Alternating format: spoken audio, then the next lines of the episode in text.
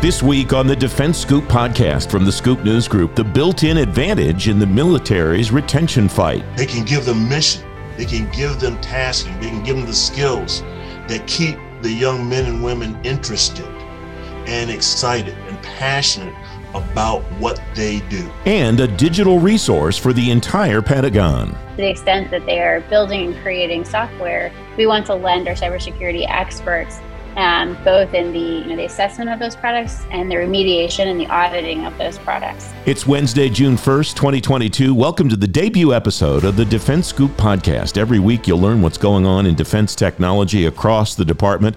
I'm the host of the Defense Scoop podcast, Francis Rose. With this being the first episode of this program, a look at what you can expect from the Defense Scoop podcast and from Defense Scoop itself. For that, my colleague, the editor in chief of Fed Scoop and Defense Scoop, Billy Mitchell.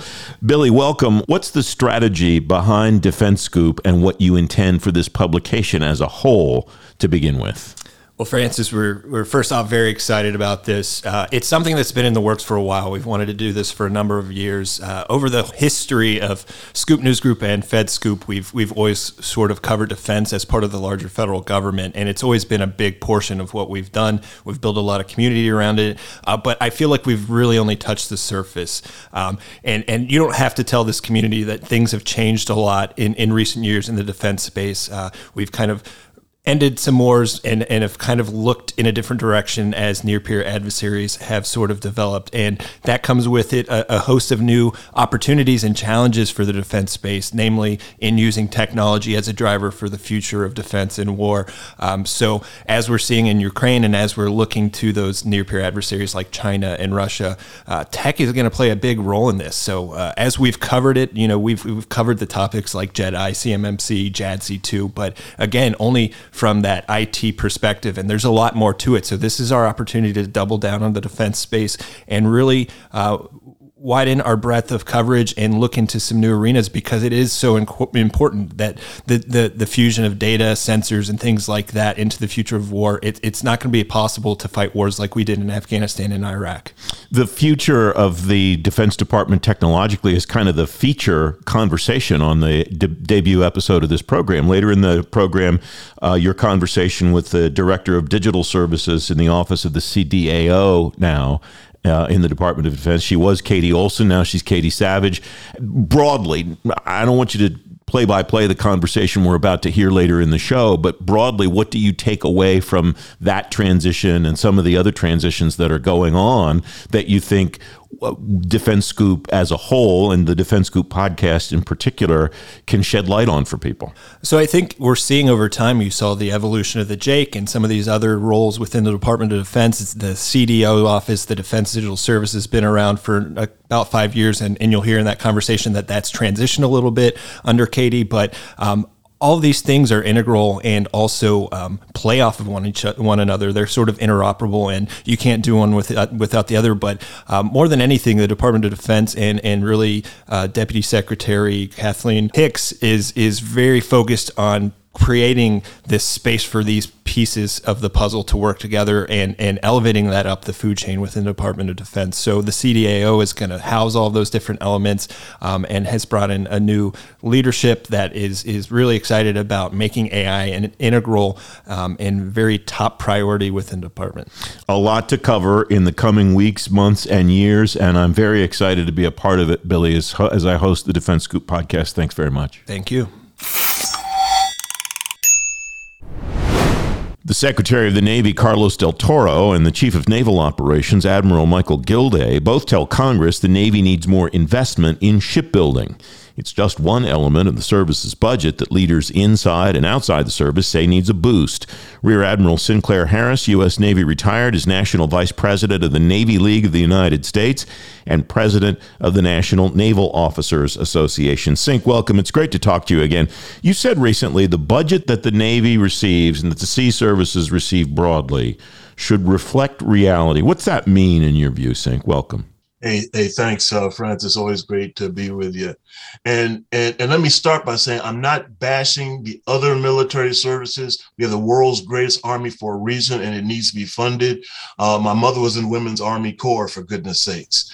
I'm not bashing the Air Force. Uh, my favorite uncle was in there, and I have a Tuskegee Airman who was an uncle of mine as well. But what I'm saying is this: is that our nation, our world lives in a maritime, air, space, and cyber century. That that is where the conflict is happening now and will happen. And there's nothing that I have heard, read, or believe uh, that shows that we're going to be marching to any any nation, especially a large or, com- or, or a peer competitor, and and seeking regime change. So if that's the case, then shouldn't the monies that we have in our defense department be allocated strategically to address the threats and the problems that we have now and into the near future. And oh, by the way, I wish I wish that ships were cheap. I wish the sailors were cheap, but they're not. And and we and and we need to apply the funds strategically to address the real challenges that our nation and our world faces. In 2022 Sink and in 2025 and 2030 and 2040 and so on. What's a sea services role and responsibility and mission in space and in the cyber domain in your view? So you know, my favorite sailor is my uh, second class petty officer nephew uh, stationed out in Bahrain for his second tour in Bahrain, third tour overall. He's a cyber uh, type of guy. And it's folks like him uh, that are operating and defending our nation in cyberspace, both offensively and defensively. And no, he has not told me what he does because he had to kill me. You know, it's one of those things. He's but, a great uh, sailor. He's a great sailor. But the the the the, the work that the Navy and the Navy and the Air Force, I believe, are more dependent on space than anybody else in terms of all of our operations. Uh, ships still operate at sea and on the move. Okay, most of cyber is underneath the water and will continue to be for who knows how long. Uh, so what happens, and and and last thing is, hey, look, the world is wet and getting wetter. Uh, sea level rise is real.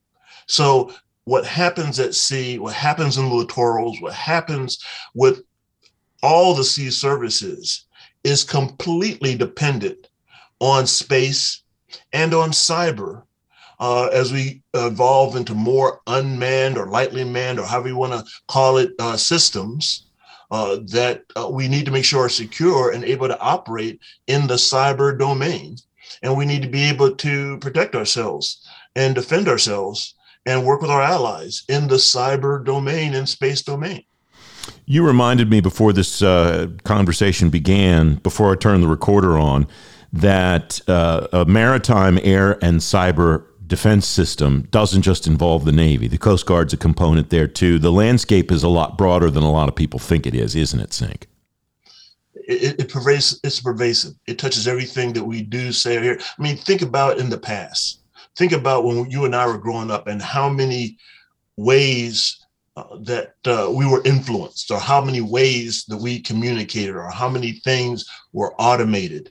And think about today you know, you know, God forbid if you take your cell phone away from one of your teenagers, you know, you're going to have a riot. Okay, uh, so it's it's it's it's it is omnipresent and growing, and it will continue to grow uh, as as we move forward as a nation. You talked about your nephew a moment ago very passionately, and I love that. And I wonder what we need to do, maybe that we're not doing or not doing enough of, to build those sailors and to build those Marines and to build those guardsmen and so on that we need throughout the sea services to be cyber professionals and to be space professionals in the environments that we're going to need them to operate in, as I said, in 2030 and 2040 and beyond. Because that's we need to start doing that work today, don't we, Sink?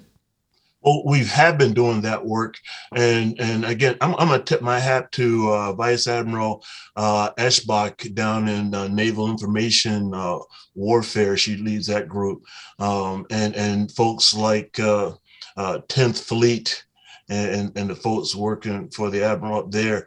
Uh, we've been and, and all the services we've been doing that for for some time.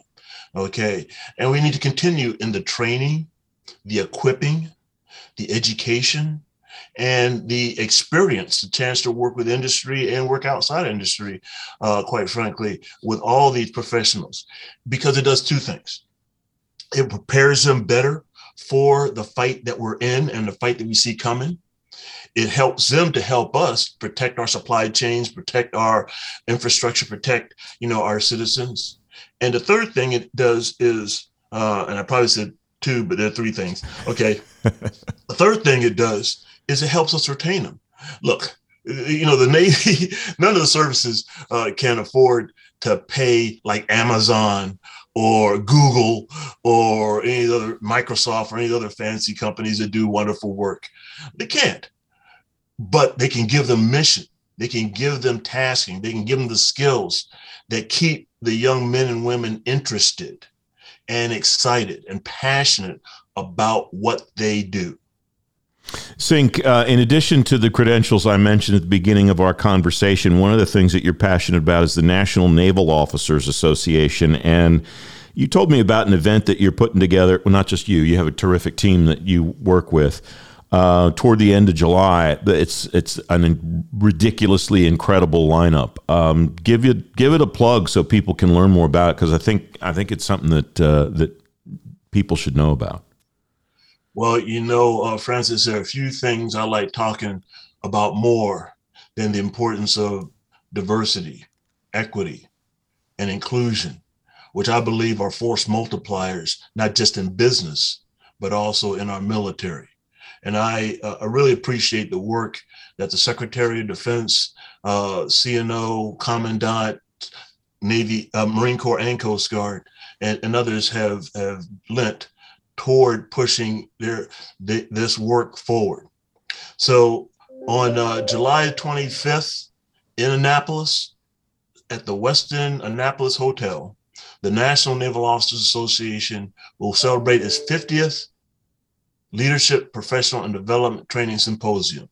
It's going to be a, a five day event and we've got people like Secretary of the Navy Del Toro. Uh, we're requesting uh, Secretary of Homeland Security Mayorkas, uh, Commandant Berger, the CNO Gilday, uh, Commandant by that time Fagan, uh, and uh, Admiral Cecil Haney, Admiral Michelle Howard, and a host of others coming to collaborate, to talk, to learn and to celebrate the work of increasing the diversity, inclusiveness of our sea services. And that includes the Navy, Marine Corps, Coast Guard, NOAA, Public Health Service, and MARAD uh, in over the past 50 years.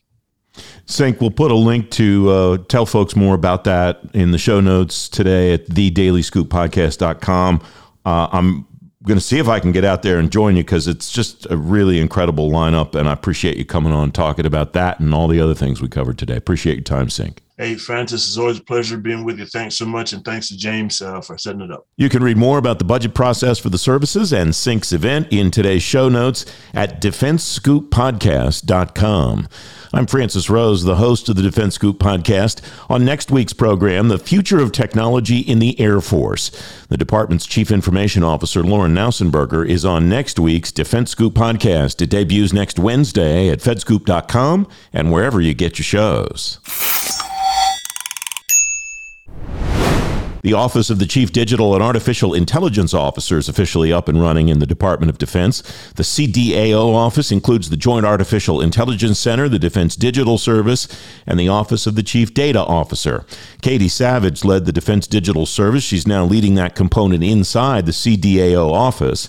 She tells my Defense Scoop colleague Billy Mitchell how the org chart looks moving forward and who does what. DDS will now stand for Directorate of Digital Services.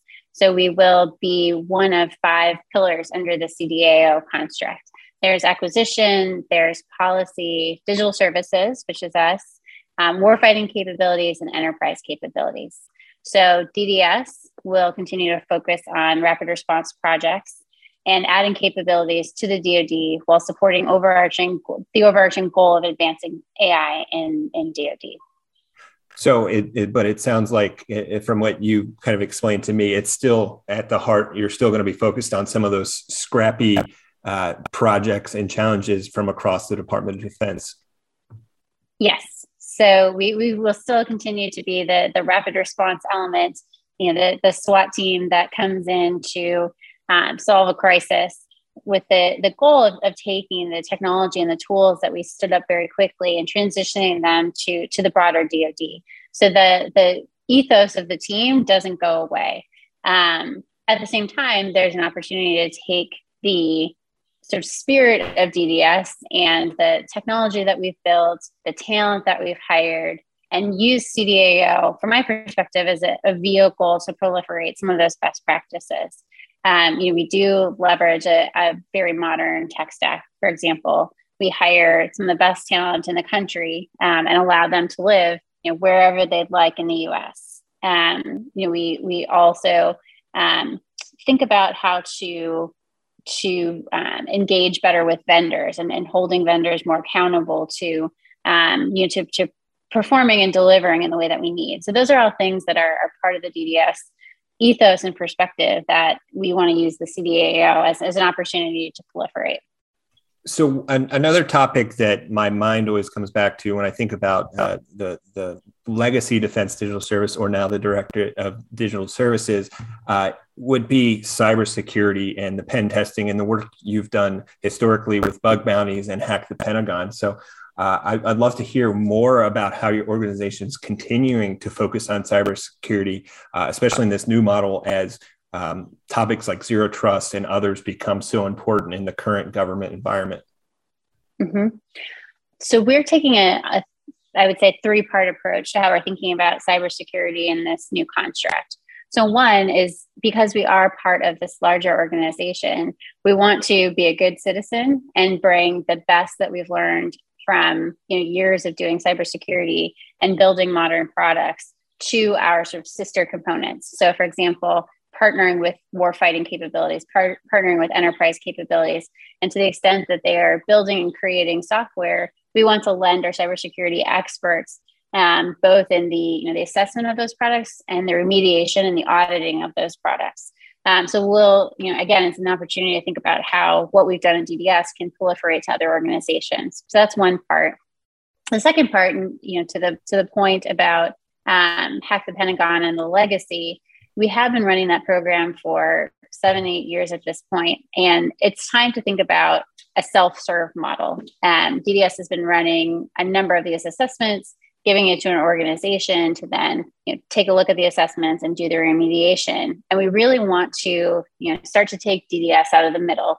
These assessments have become really turnkey. You know, we've we've done dozens of, of cybersecurity assessments and would love for you know the services psas et cetera to be able to take the the contracting and acquisition model that we've built um, the relationships with the um, with the ethical researcher community and you know, contract with them directly and sort of take responsibility for um, for monitoring their assets. So there's a productization approach that we're taking to the legacy of Hack the Pentagon to make sure that you know it doesn't just live with DDS, but that we're again proliferating this throughout the DoD.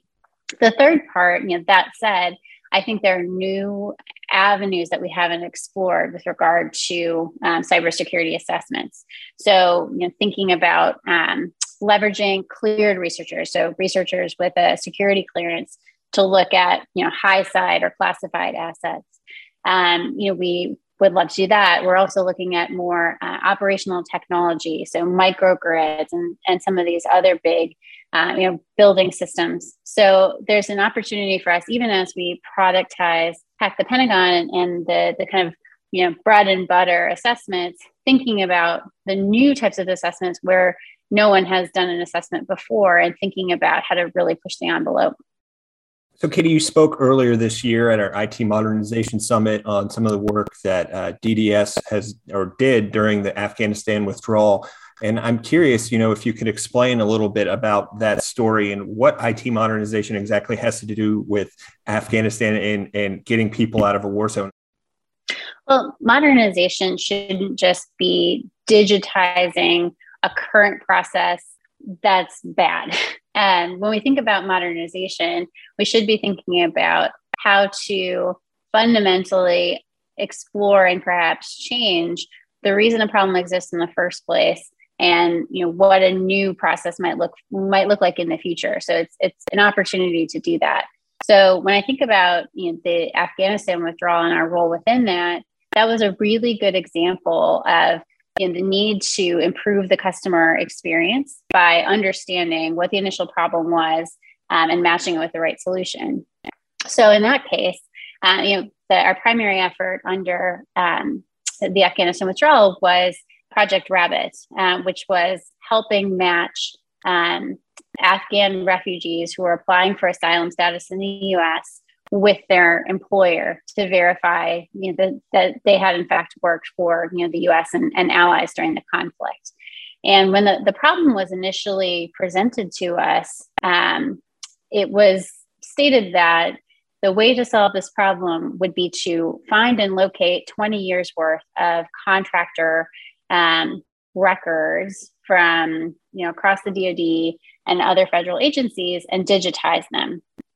That was a you know problematic, and I, see this. I've seen this many times in in my career, um, where an organization you know, feels like they might understand the problem, and oftentimes they think it starts with digitizing all the data at once, but the actual problem was not that we needed we needed everybody who had ever worked for us digitized. The actual problem was when someone is in the queue someone has come forward and said you know I, I want asylum status in the us how do we trace them back to their employer?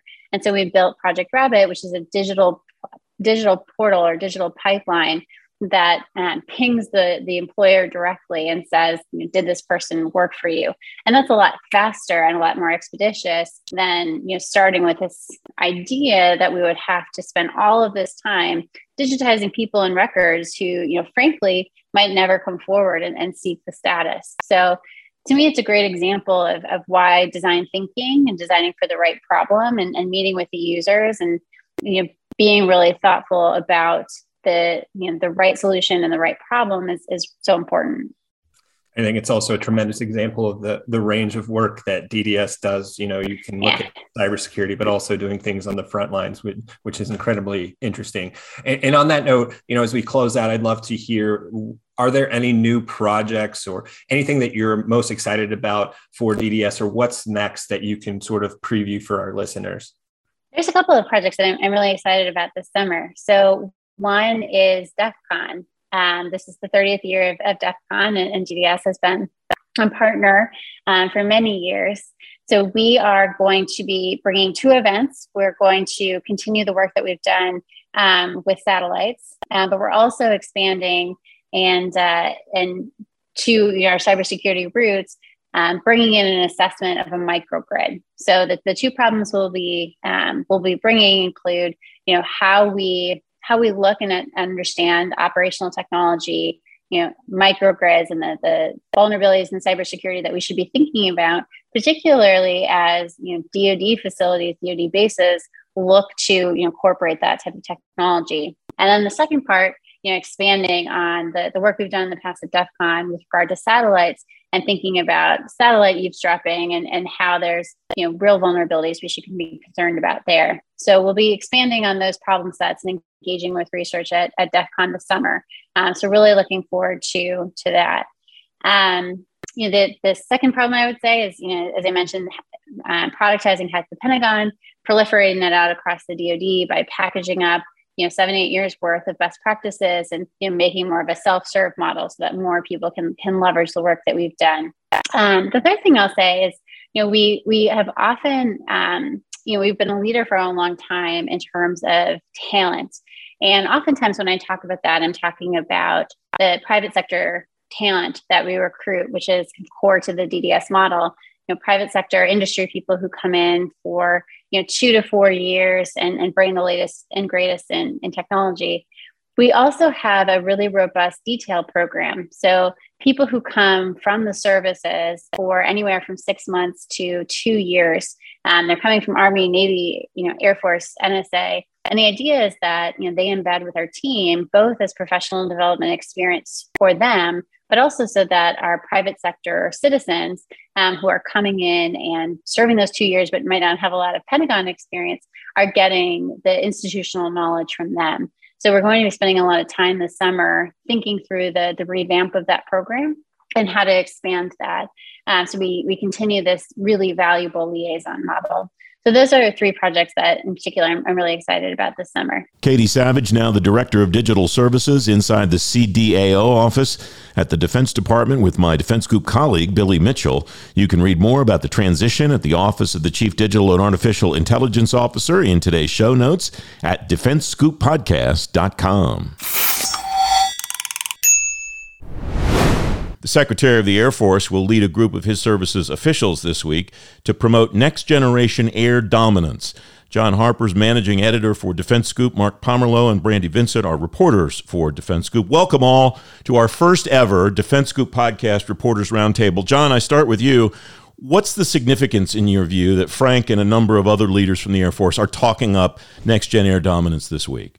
Well, this is a, a, major modernization initiative for the Air Force. Um, and essentially, their plan is to create uh, a new stealth fighter that they can marry up uh, with various uh, unmanned systems, sometimes called robotic wingmen. I'm curious to see if uh, he's going to be talking about loitering munitions. Um, that's something that uh, we just learned that the Air Force uh, their big safari office created a new loitering munition called Phoenix Ghost that they're going to be sending over to the Ukrainians to help them fight the Russians. So I'm curious if that's going to be a topic. Um, and then later in the week, uh, Air Force folks are going to be talking about sort of uh, how software fits in to next gen air dominance. Uh, you know, that's going to be uh, a key aspect of upgrading some of these systems. Uh, you know, rather than just continuing to build completely new platforms, you can give these new uh, systems more capabilities with with software upgrades. Um, and that's happening on Thursday. So it's definitely something I'm planning to tune into. Is there a significance, do you think, in the fact that there are so many Air Force technology people out there this week, or is that kind of the normal cadence for this sort of activity and, and kind of promotion of the work that they're doing, John?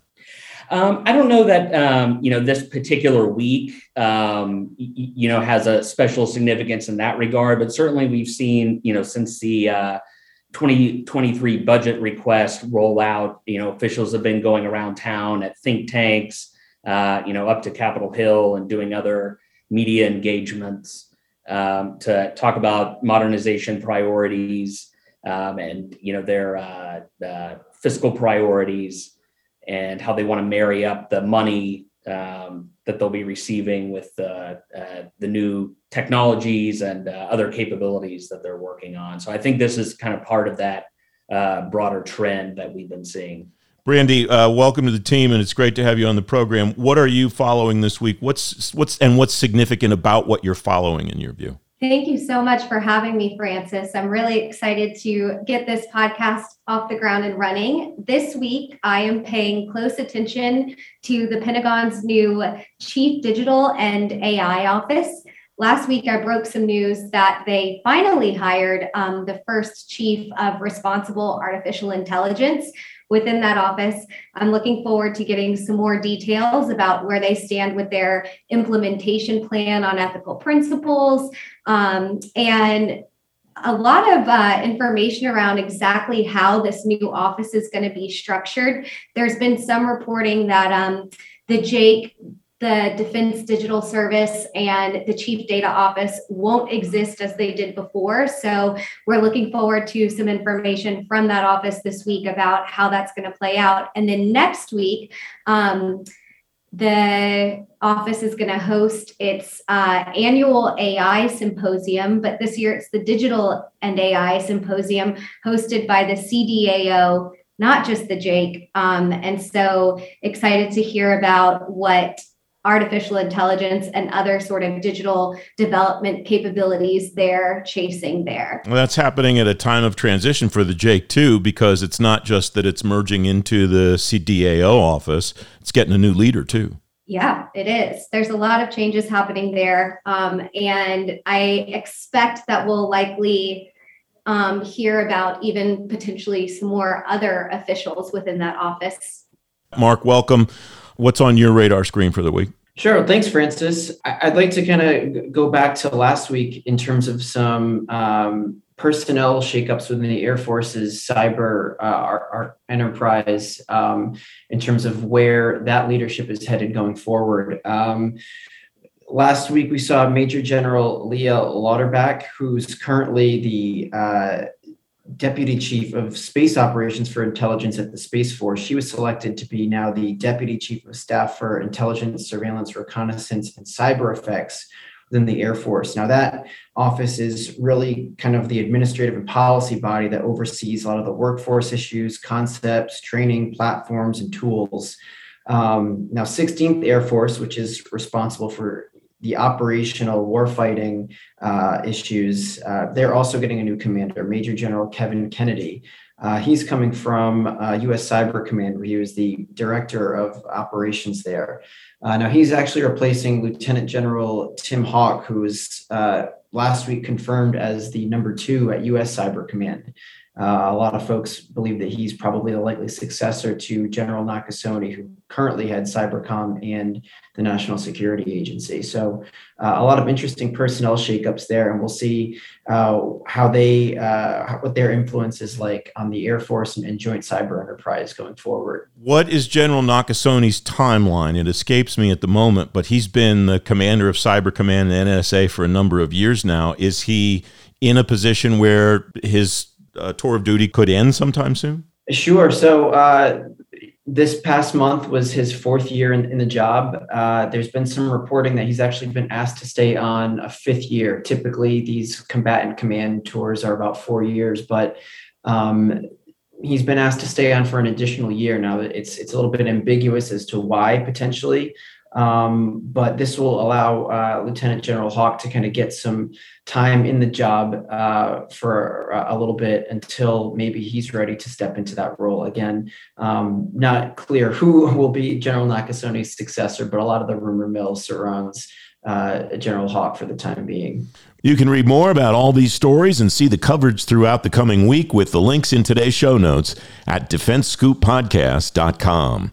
The Defense Scoop podcast is available on all the podcast platforms. If you don't want to miss a show, you can subscribe and get the show every week on Apple Podcasts, Google Podcasts, or wherever else you get your shows, and on any device you get your shows.